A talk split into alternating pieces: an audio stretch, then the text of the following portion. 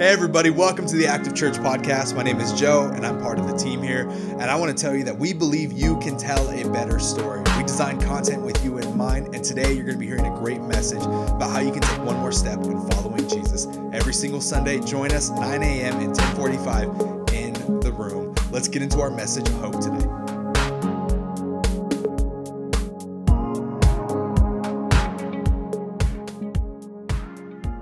Pastor Joe mentioned that we are in a series called There is Joy.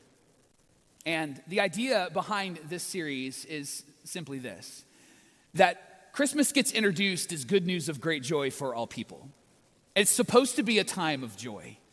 But for many of us, we're not seeing it, feeling it, or experiencing it. That doesn't mean that there isn't joy. And that doesn't mean that the story of Jesus at Christmas time isn't a joyful story and good news of great joy for all people. It just means that maybe in our circumstances, in our situations, in our life, we're not seeing or experiencing or feeling joy. Maybe because this season is different for us, because we suffered a great loss. This season is different for us because we're going through something really messy. Or this season is different for us because our expectations of what we thought it would be have not been met. This is supposed to be a season of joy. And so we've been talking over the last few weeks about how there is joy in amongst all of these really messy, unjoyful circumstances around us. And we began by asking this really important question Where do we find joy? And we discovered that joy is actually found within you and within me, in the deeply held convictions that we have and hold about the God who is above us who is with us and for us, the convictions we hold that Jesus is Lord. That joy is found in the person of Jesus and in the work of Jesus. It's why joy is different than happiness, because happiness is shaped by the circumstances around you, and it could be bad or it could be good. But Jesus is the same yesterday, today, and forever. It's why we can find joy in Him. And then last week, we asked the question how do we live with joy? And we discovered that we live with joy when we choose to serve others with our lives. We choose to give our lives away. And as was already mentioned, we celebrated 24 people getting baptized in this place last week. Friends like Shad and Rosie and Chanel and Michael, and you know that he's godly because his name is Michael. And that was supposed to be funny, but um, we had so many people that made decisions families, friends, married couples. It was awesome to be a part. It's my, it's my favorite Sunday. And, and I don't ever want us to, to miss how miraculous those moments are. What, what we see statistically is that this year, 3,000 plus churches will close their doors because they just have found themselves not being effective or inspiring in their community. And yet, God has seen it fit for us as Active Church to continue to be a place that tells the irresistible story of Jesus and doing it in a way where it draws people from all walks of life and all generations and all backgrounds to find and to follow Jesus. And so I'm, I'm grateful for you and I'm grateful for what God is doing in us and through us here. Today, I want to ask a third question about joy. And the question is this How do we know when joy is leading us? How do we know when joy is leading us? Is it when we're loud?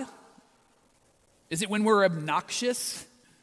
Are we annoyingly happy when joy is leading us? Like, how, how do we know when that's our motivation, when that's our passion, when joy is drawing us into something, pushing us towards something? Is it those things? Is it being loud, obnoxious, or annoyingly happy? Or is it better than that? The writers of the scriptures and Jesus himself said, oh, it's better than that. One writer wrote the document called Hebrews to the Christians who were Jewish people who decided to find and follow Jesus. They write just this one line about Jesus that opens our eyes to what it looks like when joy is leading us. They put it this way For the joy set before him, talking about Jesus, for the joy set before Jesus, he endured the cross, scorning its shame. It was the joy of Jesus to give his life for you and for me. For Jesus, joy has a name. It's your name, it's my name.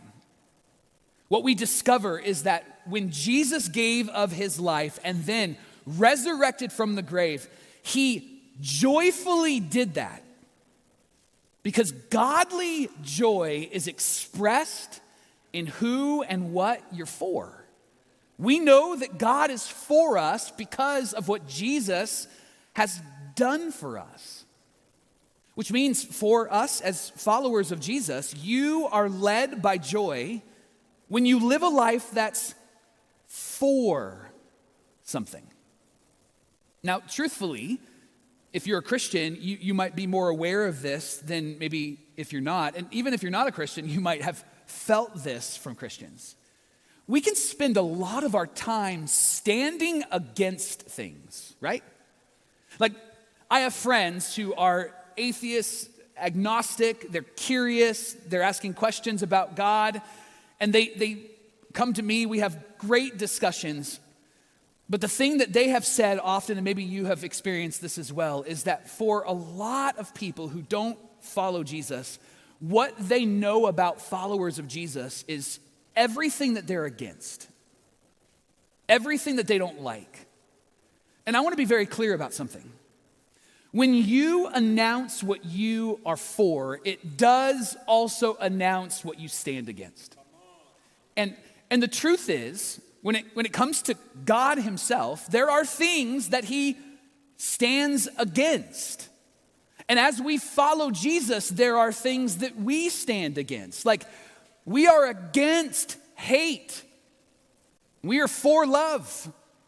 We are against condemnation and we are for salvation. And we didn't create this on our own. We learned it from listening and watching God in the person and work of Jesus. And so, yes, there are things that God would stand against. And the things you'll discover as you read the scriptures and follow Jesus, the things that God stands against are things that stand against you, that break you. It's not because God wants to be the one that destroys or crushes the things that you enjoy. God loves you and invites you into the things that bring you joy, that allow you to live with joy. But far too often as Christians, we can announce what we are against and not talk about the things and live for the things and celebrate the things that we are for. And it's, it's better than the things that we're against. And it's Jesus.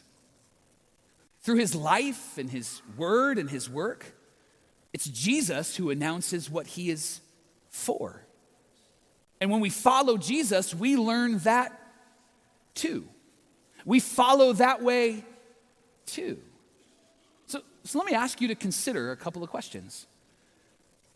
What are you for?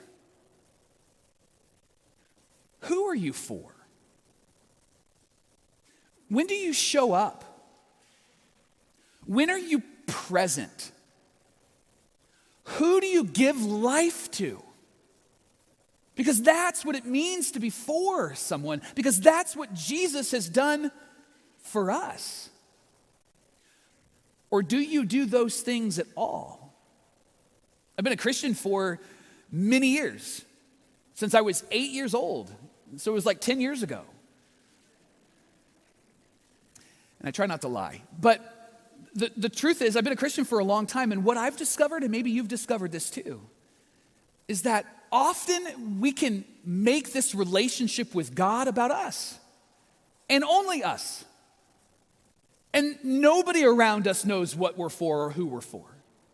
Nobody around us experiences the life that we find in Jesus when he gives his life and then resurrects from the grave to extend abundant life to us. And so who are you for? And what are you for, or are you, are you for anything? Today, I want to show you why this matters. Today, I want you to see why it matters to your story and mine, and how it impacted the story that God is telling in this world. And I want you to see it through the eyes of someone that you already know about because she's famous in the Christmas story, and that is Mary, the mother of Jesus. She made a decision based upon knowing and being confident and being trust, trusting in, in, in, in God's faithfulness. She made a decision based upon who God is and what God does to do what God asked her to do. And it changed her life. And I want to I want to show that to you in the familiar Christmas story because I think it'll change you today and invite you to really consider who and what you're for. I want to start by asking you a question. Did you know that since the beginning of time, whenever that was, I wasn't there, some of you might have been there, I wasn't there, but since the beginning of time, did you know that God has been for humanity? Specifically, God has been for women.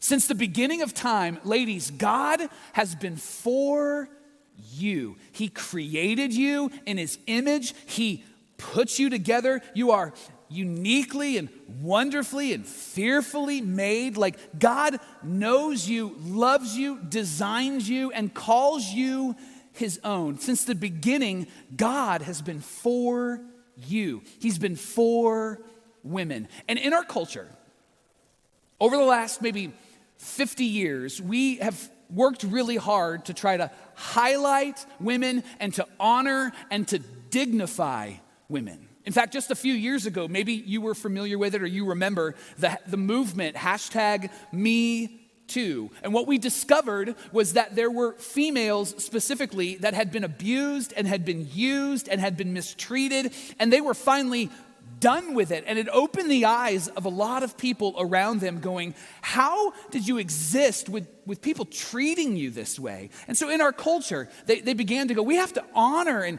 dignify females in a, in a new and fresh way. And the reality is, is that we have a long way to go, don't we? Because there are private moments, ladies, that you don't even want to talk about. About how you were treated, about how you were mistreated and dishonored and not treated with dignity and respect. And you're afraid to bring it up because if you bring it up, then you're going to get blamed. They're going to ask you what you were wearing or if you were drunk or all of those ridiculous questions. And so we have a long way to go, don't we? But since the beginning of time, God has been for you. God has loved you. And here's the reality you and I, in being for women, we're just trying to catch up. We're just trying to catch up to God. When culture said, you know what we need to do? We need to honor women and dignify women, God went, yeah. And I've been doing that since the beginning. Because that's how I made them and designed them, and that's how they should be treated. And today I want to, I want to share brief stories with you little, little powerful stories in the Old Testament that are not little at all, that will lead us to the story of, of Mary. Because I want you to see how God, in just a f- few of these stories, has been for women, not just in word. It's easy to say, I'm for women and I'm for humanity, but not do anything about it. God not only was for you in his words, but he was for you in his work since the beginning. One of the stories that's found in the Hebrew scriptures in the Old Testament is a story from the document of Genesis Abraham and Sarah. At one point in Abraham's life, he's older, and God takes him outside and makes him a promise. He says that there's going to be a great nation that's going to come from you. And he invites him to look up at the stars in the sky, and he says that the nation will be larger than the stars in the sky. You won't even be able to count how many people will be in this nation, will come from this family. It'll be more than the stars in the sky that you see. And so Abraham was stirred up. He was excited. And the scriptures tell us he was an old, old man. He had not had any kids at this point. He was way past the, the, the kid moment. And so was his wife. Sarah was not able to have children up until this point. And so when Abraham comes to Sarah and says, Sarah, guess what God told me? We're going to have a huge family, more than the stars in the sky. Sarah began to internalize that. And the writer of Genesis tells us that she speaks to her husband and says, The Lord has kept me from having children. Now, is that true? We don't know if it was God that kept her from having children, but what we do know is that she believed it and she suffered through it.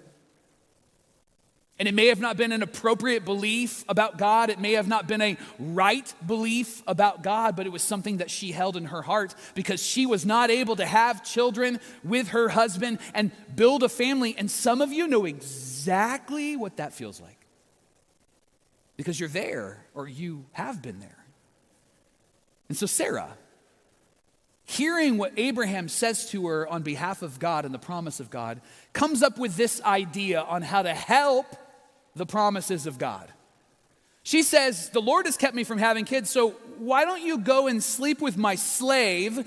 Perhaps I can build a family through her. You, you ever watched like the housewives of the OC? Oh, don't, don't admit that because you're in church, but, but doesn't this feel like that a bit, right? Like, and you, and you know that whenever you're going to try to help God out in keeping his promises, that you, that is never actually going to be a good thing. Often our help of God ends up being hell on earth, right? Because we cause a lot of chaos. And so Sarah says, What I'm going to do is I'm going to invite you to sleep with my slave and have a kid with her, and then we will build a family from her. And Abraham is like every dude, he's stupid, and he goes, Okay. And he goes and he does it, right? The slave's name is Hagar. And Hagar becomes pregnant. And Hagar has a child. And Sarah becomes incredibly jealous of Hagar and the child. To the point where she just begins to mistreat her. She begins to not honor her. It was her idea. But now she's just tired of Hagar and tired of the child. And Hagar escapes this abuse and runs to the desert. And we read in the desert that God meets her there. And the writer of Genesis says this that when God meets her there, he makes her a promise. He says, I will increase your descendants so much that they too will be too numerous to count. Now, full disclosure, full context. The, the nation that comes from Hagar is the nation that today is in tension with the Jewish people. It's, it's the Arab nation. And there's a constant tension between those two. And we're always trying to find out, like, why is there a constant tension? Why is there a constant issue? Well, the scriptures from the beginning tell us it started when Sarah decided to help God keep his promise. And look how messy it got. And yet, in amongst the mess, God doesn't miss Hagar. God affirms her, loves her, and then something really unique happens in this moment when God makes this promise to her.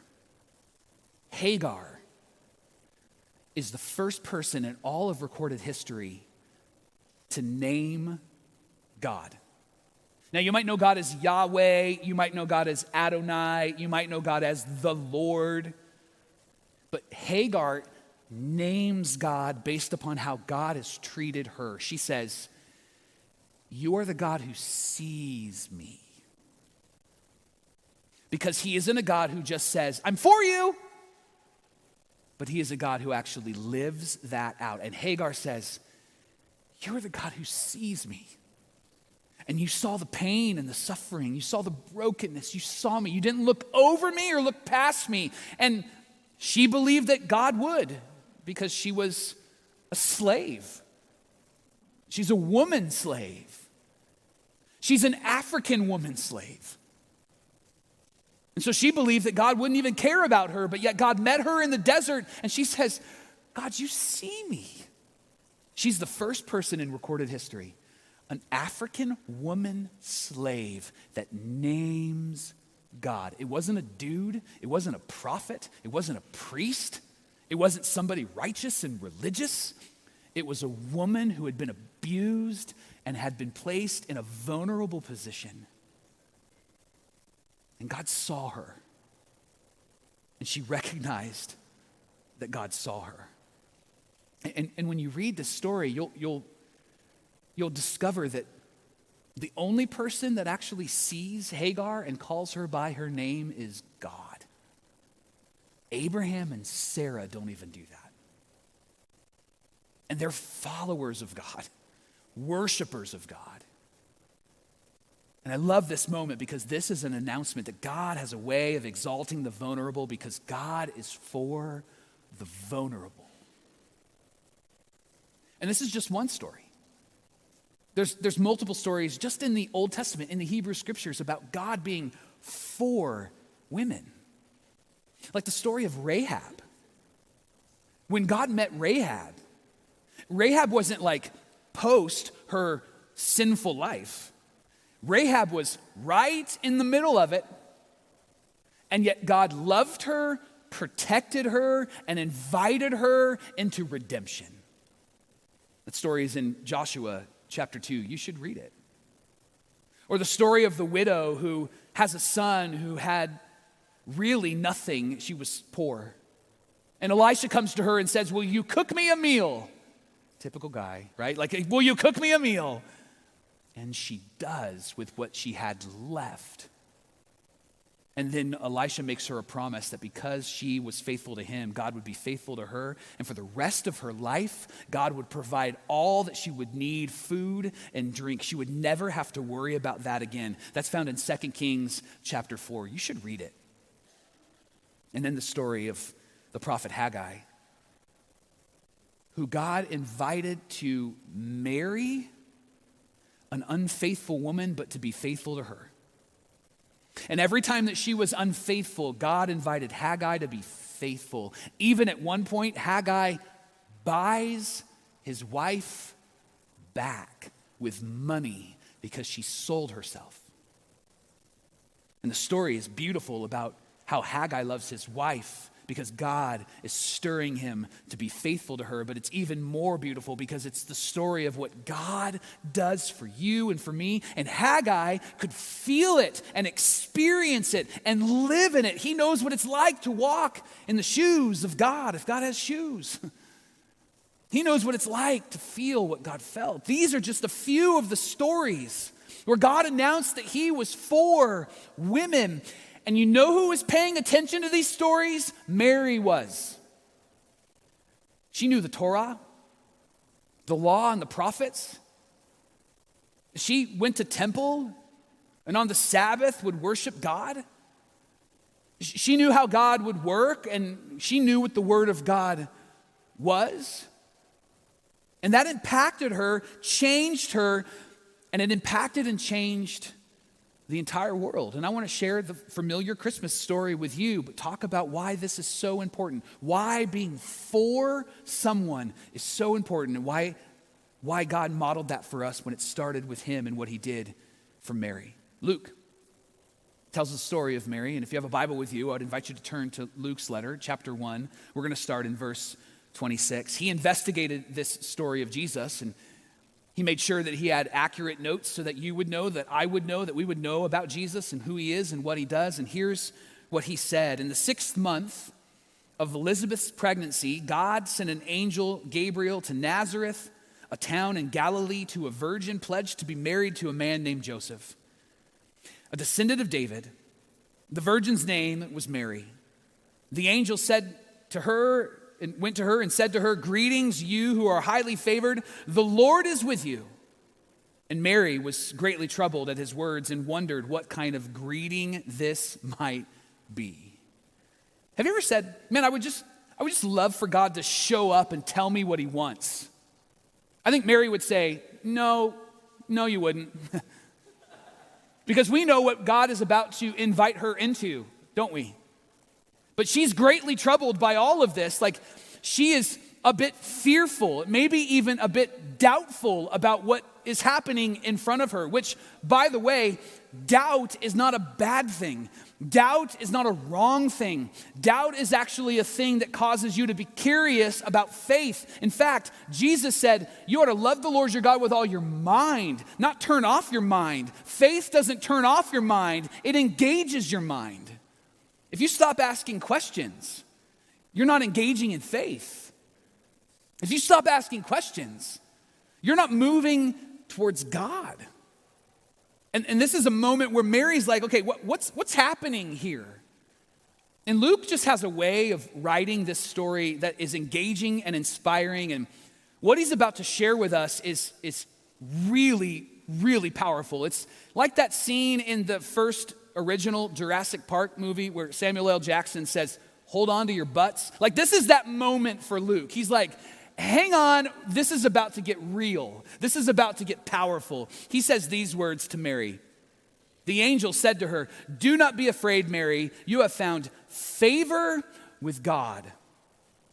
You will conceive and give birth to a son, and you are to call him Jesus. He will be great and will be called the Son of the Most High. The Lord God will give him the throne of his father David. He will reign over Jacob's descendants forever. His kingdom will never end. And she says, How could this be? How will this be? Since I am a virgin. And all of us go, Yeah, how's this gonna work?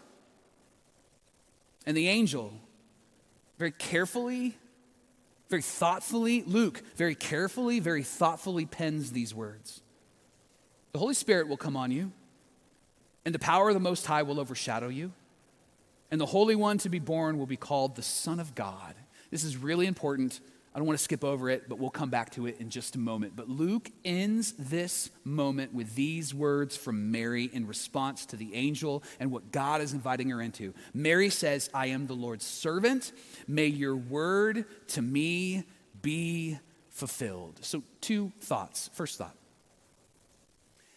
how can a virgin give birth to a baby?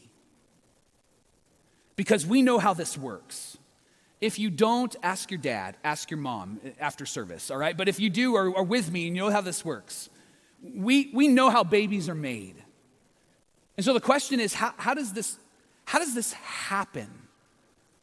And Luke, Luke has a way of just making this accessible to us. He goes, I know this feels impossible, but the God that you worship, the God that loves you, the God that created you, the God that you honor and follow, He's a God who has this ability to take impossible things and make them possible.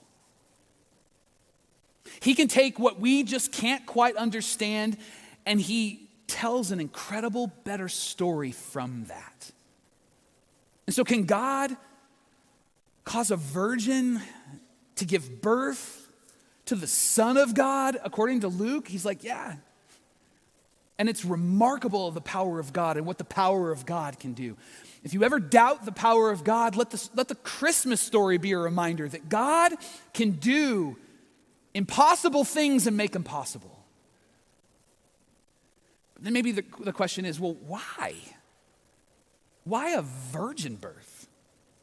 Like, couldn't God just have Mary and Joseph get married and then be intimate and then have a kid and let that kid be the one that he is sending? And the answer is yes, of course he could. But what we find in the story of God and we find in the pages and documents that we call the Bible is this that Jesus is not like us, but he chose to become one of us.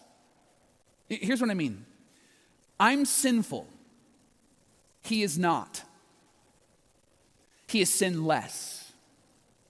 I'm broken. He is not. He is whole. I'm messy. He is not.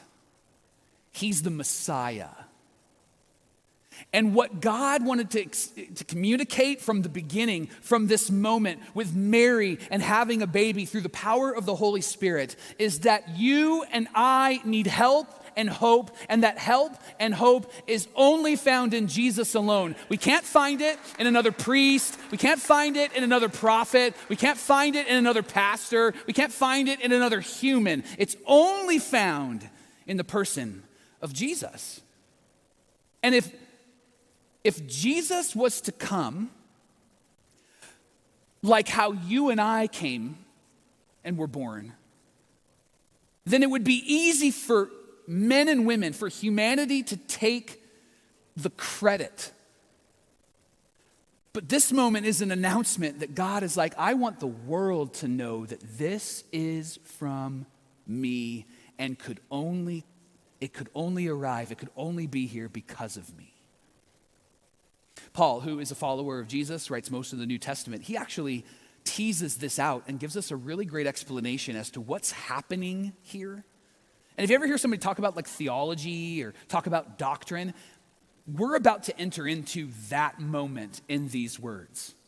And this theology, this doctrine is essential. You can't negotiate it. And I'll explain that in a minute. But let me read some words from Paul in Romans. He says this Therefore, in light of what we just talked about, just as sin entered the world through one man and death through sin, and in this way death came to all people because all have sinned. Here's what Paul is saying. He's like, hey, could, could we pause for a moment? Could I take you back to the beginning? Remember the story in the document of Genesis, Adam and Eve? At the beginning of all things, we're told, we're taught, God says that humanity was created, but at one point, at some point, humanity, Adam and Eve, both decide, instead of doing the selfless thing, they decide to do the selfish thing. They unplug themselves from the life source that is God and try to plug themselves into other things that they think will bring them life. And that actually brought about a devastating consequence death. Because God is the author of life, but because they unplug themselves from the source of life, then their life will end with death, because that's the consequences of our selfishness and our sin. Are you with me? This is what Paul is writing. Then he says, Death reigned from the time of Adam. He mentions his name to the time of Moses, and even over those who did not sin by breaking a specific commandment like Adam did, who is in a pattern of the one to come.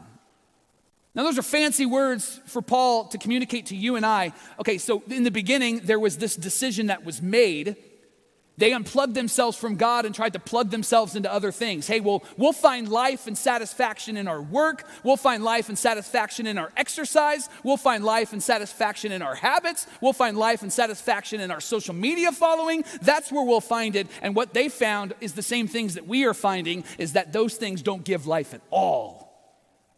They might be an expression of life, but they are not the source of life. God is the source of life.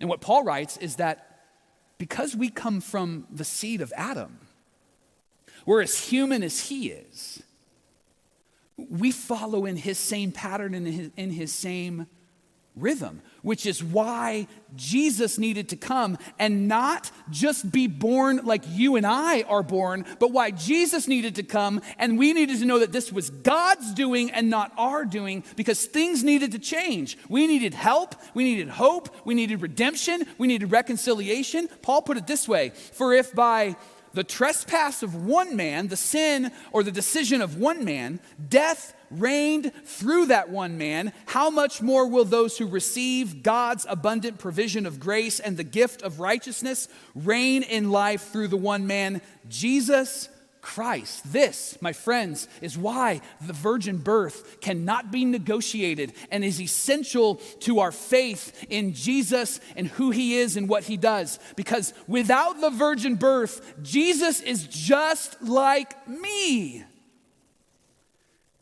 and I can't save you or set you free from yourself or your sin. Jesus is just like you, and you can't do the things that Jesus can do. And so God decided, I'm going to do something impossible and make it possible so that you would know that I'm leading this and that redemption and salvation is found in Jesus and in Jesus alone. This is why the virgin birth is so essential to our faith, to our doctrine, because God wanted us to know that He is for us. Jesus is God's announcement that God is for us. This is why he picked a virgin. And through the power of the Holy Spirit, she became pregnant and gave birth to the Son of God. He didn't want another me or another you, although he loves me and he loves you. God decided to show up and put human skin on and do it in a way that we could not take credit for because He is the only one that can set us free. Second thought maybe this is an important question for you. This is why knowing that God has been for us, or specifically for women, since the beginning is essential. Just to recap Mary was invited by God Himself Mary, who was not even a footnote in the story, became a main character in the story. Mary, who we've established is a nobody from nowhere and then suddenly becomes somebody because God saw her and invited her to step into this incredible purpose, not just for her life, but for the lives of everyone who would ever exist. And you might ask, like, why, why, would, why would Mary do this? In, in response to God's invitation. Mary says, May your word to me be fulfilled. Some of you know it as, May it be to me as you have said. Like, listen to what Mary is saying yes to. Mary, it's God. Here's what I want from you I know you're a virgin, you haven't been intimate with a man, and I know that that's one of the gifts that comes when you get married. However, I'm not going to have you do that. I'm actually just going to have you become pregnant through the power of God. Are you still with me, Mary? Follow me. And then what's going to happen is that you're going to get stretch marks, your body is going to adjust, you're going to get heartburn, you're going to have morning sickness, you're going to have moments where you're sitting in a chair and you can't get up, and somebody's going to have to pull you to get up. You're going to waddle like a penguin for the rest of the nine months that you're carrying this baby around. And then the dude that you're going to get married to is still going to ask you to cook for him and clean for him. And when he's sick, he's going to get the man flu and you're going to have to take care of him, even though you're pregnant with the baby. Mary, are you with me? Are you still following me? And he invites her into this moment and she says, Yes. Ladies, would, would you say yes? Would you, would you say yes to this invitation? Especially if you've, you, you haven't had the gift of marriage and the gift of sexual intimacy? Sure, man, sign me up. Right? Not only was that a part of the story, but the pain of, of childbirth, the pain of giving birth, and then the pain of eventually watching her son be crucified? Sign me up. Why, does Mary say yes to this? Do you want to know why? Because from the beginning, through his word and his work, God said, Ladies, I'm for you. Mary, I'm for you. And in that moment, when God invited her to step into this incredible purpose, through all this pain and all of this struggle, God invited her to give of herself.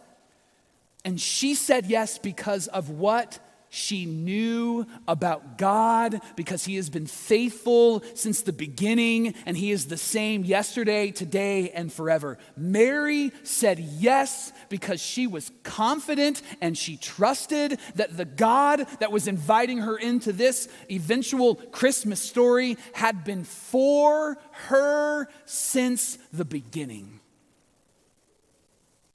This is why she said yes. And her yes changed her life and our lives, and it changed the world. Because her yes brought about the Son of God. So let me, let me take you back to the beginning. You are led by joy when you know what you're for. We learned this from God through the person and work of Jesus. He had been for us, specifically for women, specifically for Mary. And because of the way that he communicated and lived and told the story to the entire world, Mary responded by saying, Yes, I'm in because I know you're for me. And her yes was the greatest, was the greatest announcement of God through Jesus to, to be for you. You're led with joy when you know what you're for. So, who are you for? And do they know? What are you for? What do you show up for? Who are you present for? Who do you give life to? These are the questions that followers of Jesus ask themselves as they look at what Jesus has done and continues to do for us. Friends, you will miss a life of joy when you live against rather than for. You will miss a life of joy when you live against rather than for. And my conviction, and I hope your conviction today, is that there is joy this Christmas, and it can be found in who you are for. May you, this Christmas, before those around you.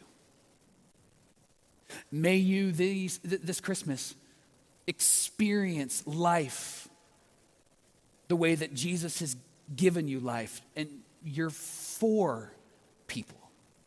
You cheer and you celebrate. How to be for people? You want to know how to be for people? You, you show up and you're present and you give life. Maybe part of the reason why you're not seeing or experiencing or feeling joy is because you just don't know who you're for.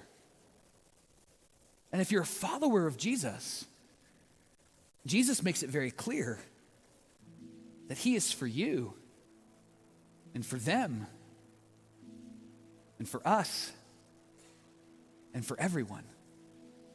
And He is for life. And He is for unconditional, radical, self sacrificial love. He is for humility. He is for forgiveness. He is for reconciliation.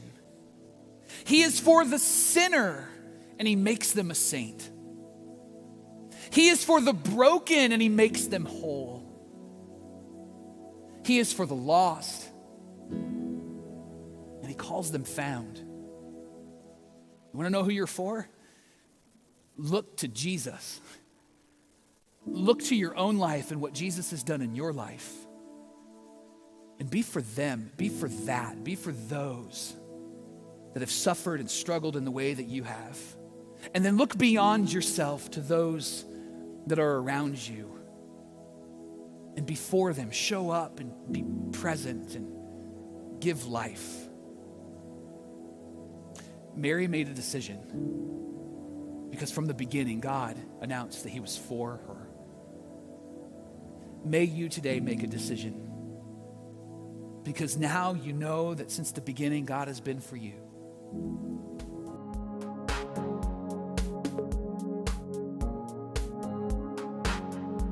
Thanks for listening today to the Active Church podcast. We hope you were encouraged by this message of hope. Stay connected with everything happening around Active on our social media platforms on Instagram, Facebook, and YouTube. If you want to know more information about Active Church, check out our website. We hope to see you soon, 9 a.m., 1045 every single Sunday.